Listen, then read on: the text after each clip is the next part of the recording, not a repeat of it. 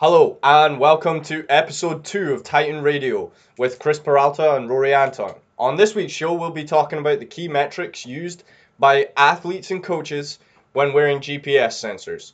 We'll also discuss in detail these key metrics and what we're looking for throughout games and practices. How are you today, then, Chris? I'm good. How are you, Rory? Good, good. I, I can't complain. I can complain. It's raining a lot in Houston right now. Yeah, that's that's very true. You're from like- Scotland. You're Yeah, I'm, I'm kind of used to it. It doesn't really get me down anymore. How you feeling about the Rangers game? Uh, good result. Yeah, good result. Um, obviously in Europe, uh, Celtic got a good result for Scotland as well, so it's looking on the up for Scottish football. Can't complain. It's good. Let's. Uh, I'm. I'm really glad we got the first episode out of the way. I felt like it was a, a bit awkward. Yeah. Um, you were like, "Hello and welcome." yeah, a little bit robotic to start with, but hopefully we'll uh, we'll settle into it this week. At least we got started. That's all Yeah. that matters. We got it out of the way. That's uh, that's the main thing. It's taken us a little while to get the second one too. But, uh, I'm sure we'll get into a rhythm shortly.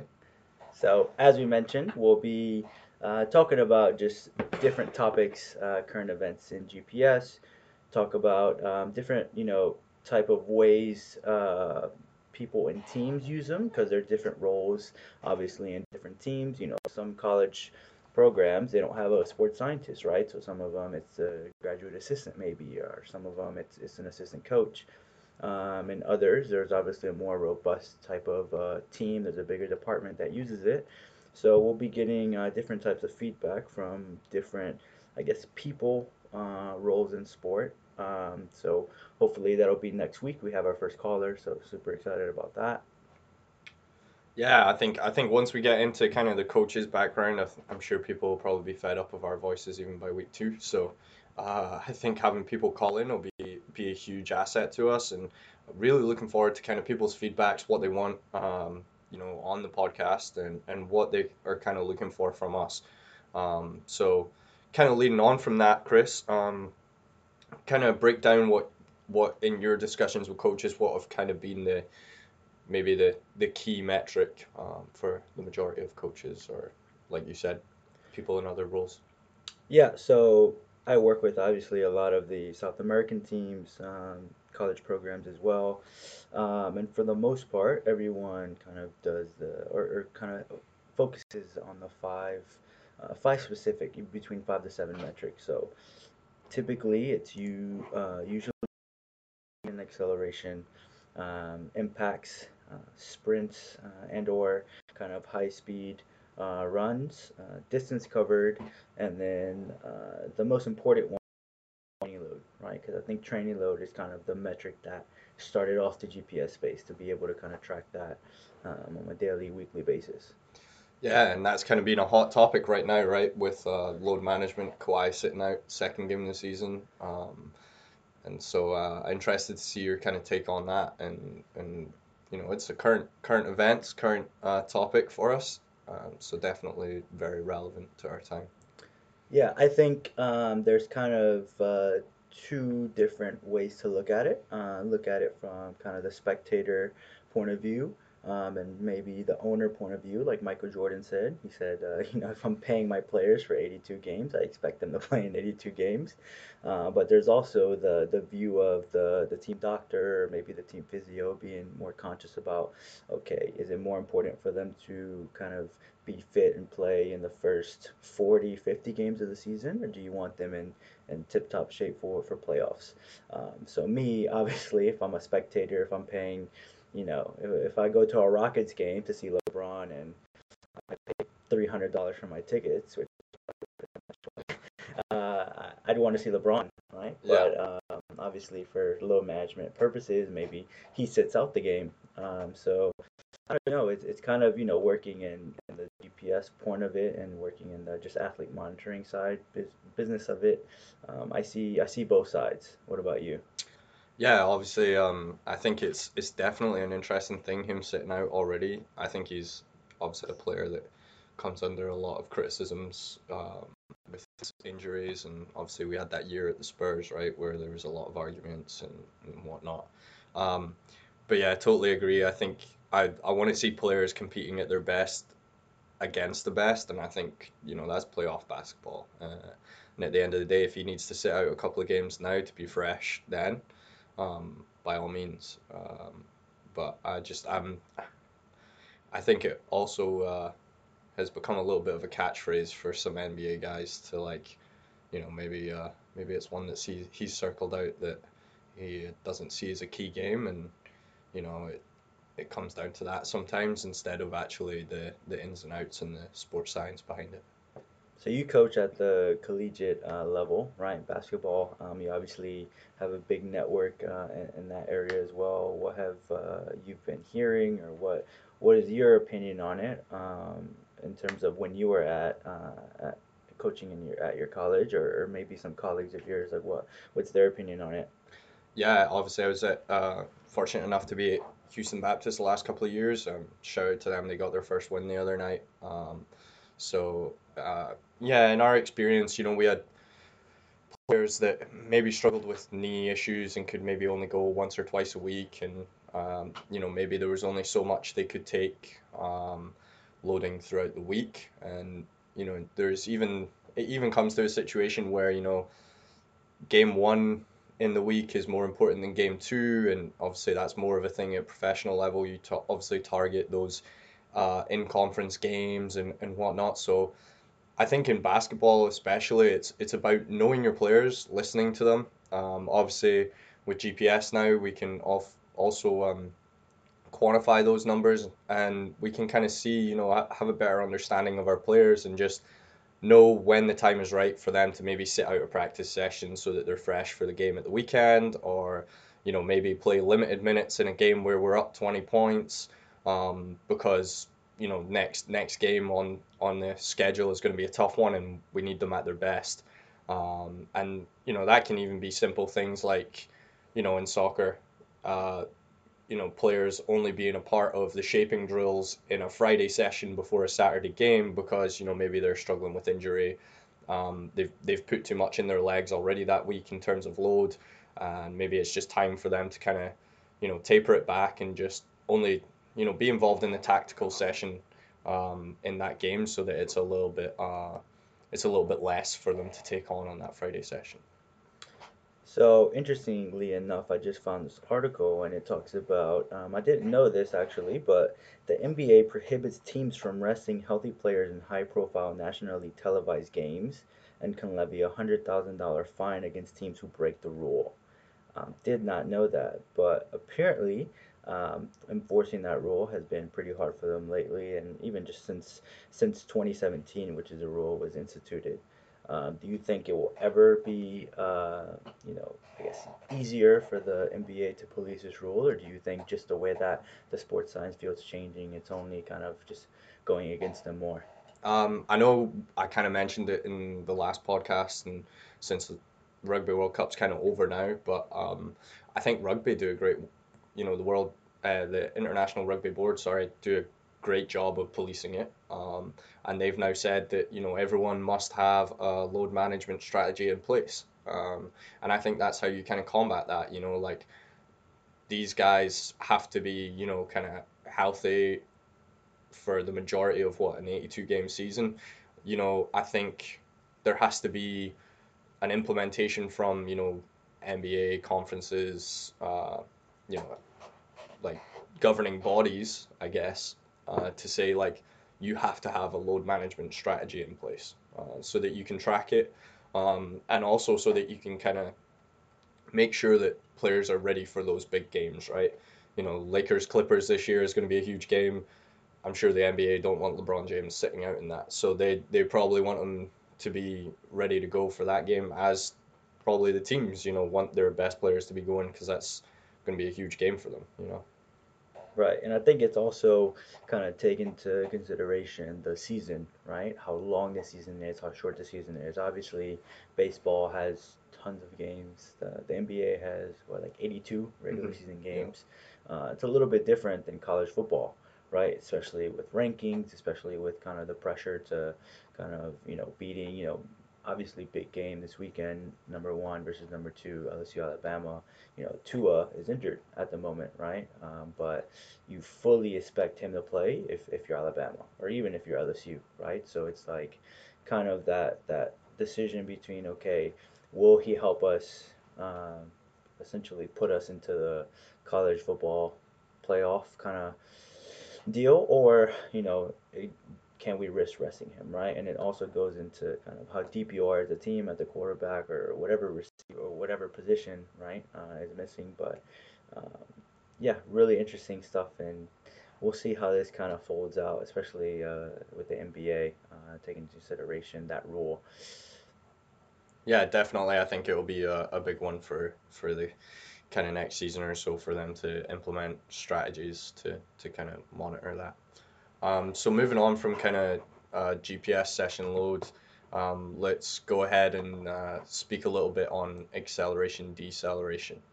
Um, so Chris, what are you know? Obviously, you coach. Uh, obviously, you coach um, weekends and stuff. What's your kind of take on acceleration, deceleration, um, and its kind of impact in team sports? Yeah, so I think um, a few ways. I think it's it's a you can tailor conditions. Um, for example, um, take into account uh, goalkeepers, uh, center backs. Um, so obviously they won't they won't have the most distance coverage in a game. They might not even have the most sprints in a game. Um, but it doesn't mean that they'll have they won't have a high training load. And so, for example, uh, it's really uh, essential how quickly a, a, center back can close down on a center forward, on a winger, um, and so that's I think what kind of can take into consideration when when considering excel decel no different than a goalkeeper and specifically for a goalkeeper because if you're if you're coaching 1v1s something a specific topic right uh, cutting off the angle how quickly can you get off your line? Um, it's really important uh, really really important and now as you know that you know that half second that second that you can save it, it makes a massive difference um, and and it's what really like a lot of a lot of goalkeepers even train right? Um, i'm not sure how often it's trained but i know it's it's definitely i mean how many how many 1v1s do you think happen in a game? 1v1s in a game yeah. is i mean it depend on the level. Really? uh i don't know maybe six or so. For like for both sides probably. Right. So like and two mean, or three a team. Exactly. And, and being able to you know a really good team and a really good side, they need one chance to score on you. Yeah. Simple as that. Exactly. Yeah, so kind of touching on acceleration, deceleration, I think a lot of the time, um, you know, people talk about uh, acceleration is kind of, you know, the main thing. Um, deceleration's hugely important. Uh, I think coaches can really dive in and get a better idea of their player profile um, and honestly, like the the injury prevention side of deceleration is huge. Um, so you know, talking with strength coaches, they train a lot on like landing metrics, right? And it's no different for deceleration, because um, you got to train basically people to get their foot pattern right, you know, take the right amount of steps, get their posture right to kind of slow themselves without putting their body at risk of injury. Um, and I think that's something that's massively overlooked as well. Is you know everyone wants to be faster, stronger, better.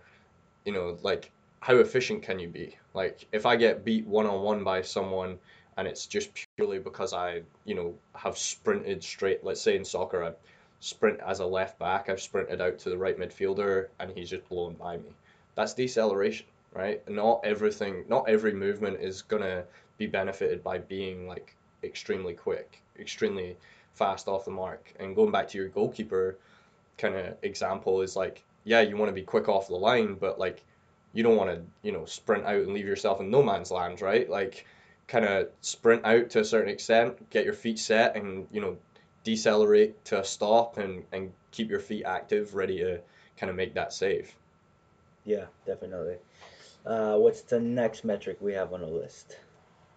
Uh, let's go with distance covered.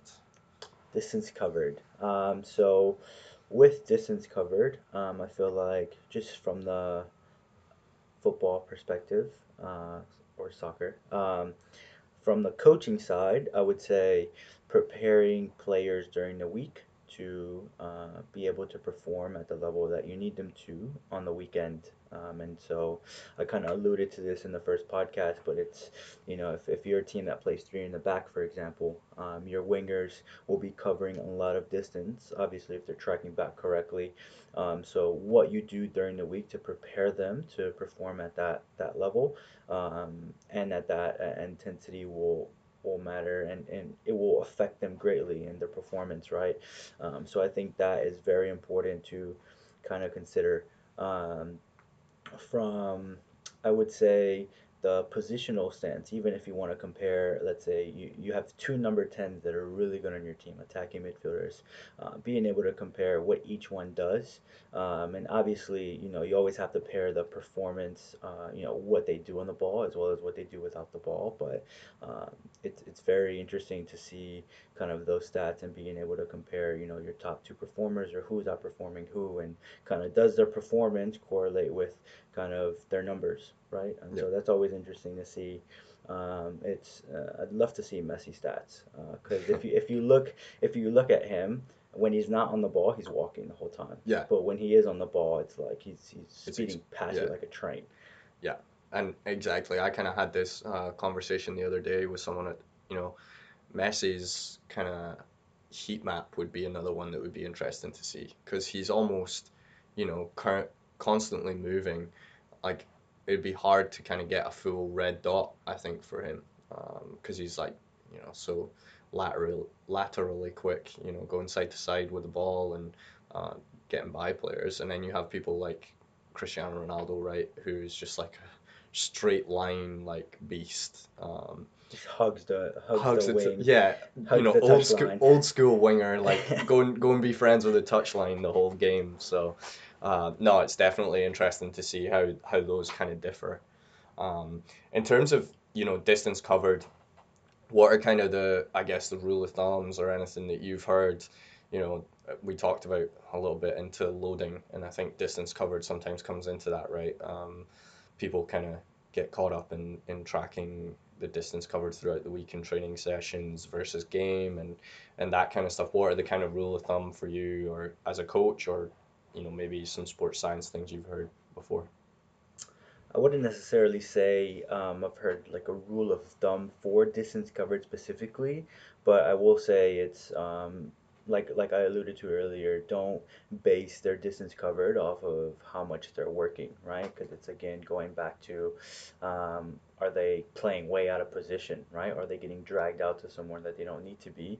Um, and so that that could do have a lot to do with why you know they ran the most miles or kilometers in, in the full team.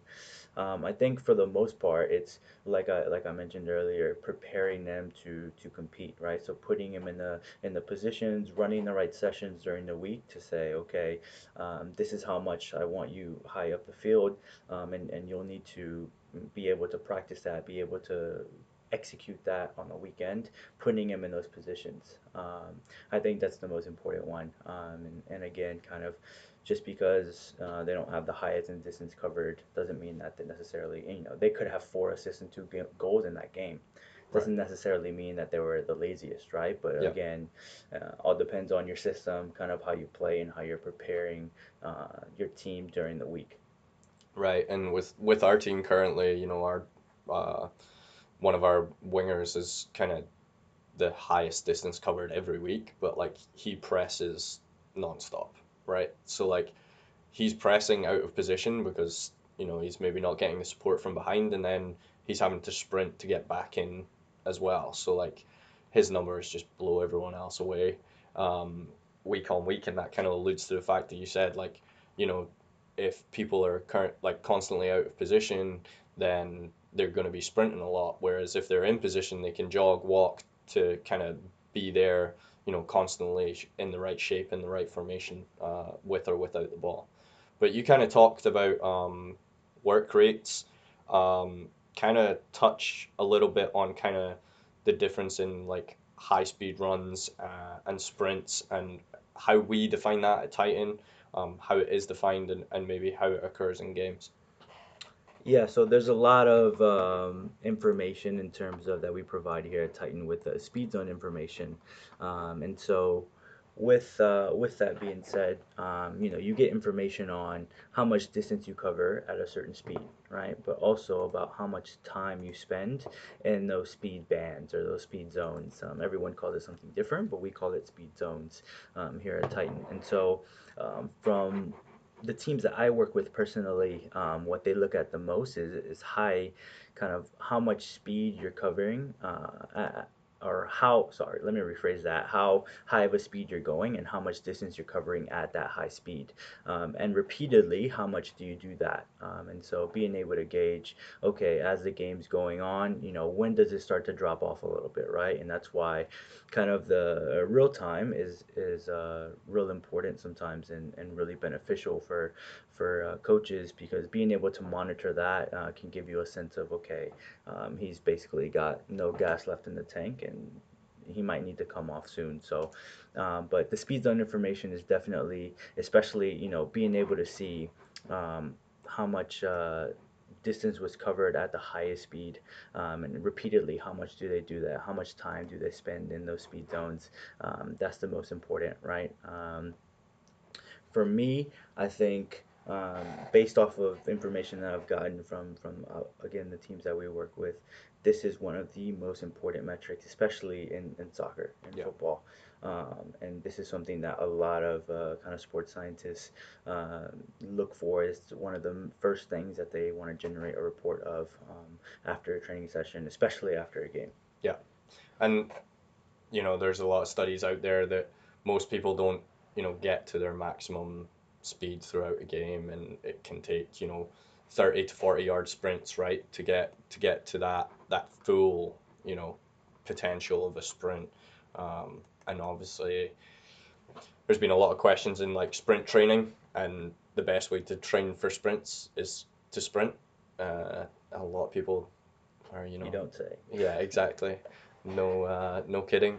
But um, you know, a lot of people just underestimate that. I think uh, don't really realize that you know go out and do five, ten sprints to train to be faster in a game, right? like that's kind of gone a little bit. Um, maybe it's a bit of the weight room mentality or whatever. But um, I think you know for us, we're kind of quantifying, and you've kind of seen here top speeds. Uh, nice, Chris, to pull up one of my uh, performances there. Um, but yeah, Let's talk about that before. uh, I mean, hey, we uh, we tied at the weekend, but it's okay. I uh, didn't play the the most uh, most minutes, so Speaking of, uh, like you alluded to, kind of the best way to, to be faster and to work on your, your sprinting is uh, sprinting, yeah, right? Uh, there's a lot of sprint specific coaches. Yeah. Um, how how vital do you feel sprint specific coaches to an organization or even to you know a professional uh, athlete that's doing work in the off season? yeah. I think it can be massive. I I know of uh, several players, uh, you know, friends uh, that play, you know, back home and stuff that they've really changed the their game through you know working with sprint coaches. Um, even there's a club local to me that that I've worked with you know uh, cross country and sprint coaches to kind of get a better understanding of their guys, um, their top speed, you know all those kind of things to get a better what they call a sprint profile, right?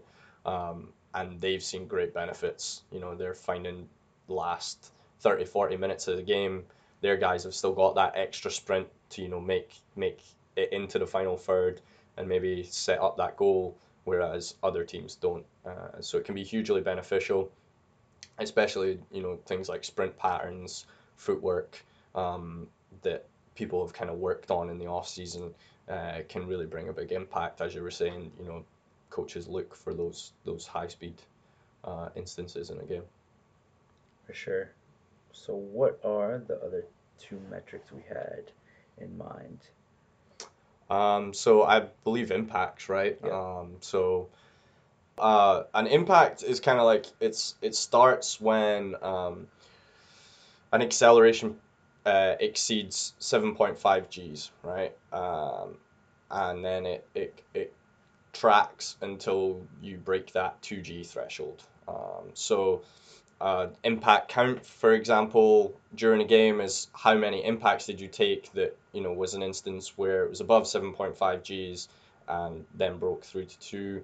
Um, and that's just a basic kind of count. Um, and then kind of the, you know, impact duration can look at, you know, how long the impact lasted. Um, so, you know, things in, in rugby, right? When you're rucking or you have a maul or something like that, um, then that impact is obviously going to last longer than you know someone taking a tap tackle or uh, hitting the ground or something like that, right? Um, so those are the key kind of things: is is the duration and how hard uh, of an impact they're taking. Uh, those are kind of the key measurements they're going to look out for in rugby. Um, and obviously, you know, uh, guys who are injured will be able to take a lot less, or you know, or maybe aren't at full recovery will be able to take a lot less. And there's been a lot of talk in rugby about whether there should be contact practices or non-contact practices. Um, and that's, I mean, we'll uh, definitely get some rugby coaches on here to, to kind of talk us through a bit more of how they're using it um, to, to monitor those kind of things. I'd love to see. I'd love to see how they track like thresholds, like Yeah. impact thresholds for certain players. You know, Yeah, exactly. rugby guys are massive. Yeah, and then obviously positionally as well, right? Because Right. you you then get guys that are built a little bit more like soccer players who are playing play in the back, and you know they're still taking hits. They have from to be the huge fast guys. ones, right? Yeah, yeah, yeah, Yeah. exactly. Um, you have to be smart as well.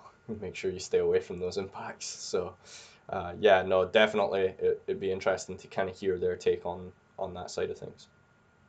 All right, and I think the last one to wrap it up is the all kind of uh, the most famous one, training load. Um, Yeah. So, talk about training load a little bit. What um to you kind of in the simplest terms, or what's your personal definition of training load? Um, so when I was coaching, you know, training load comes down to periodization, right? Like at the end of the day, it's a lot plays hand in hand. Um, for me, you know, we talk about high load um, during a, a week of of uh, game day. Probably not a good idea, right? Um, so low load, um, intensity we got to look at as well.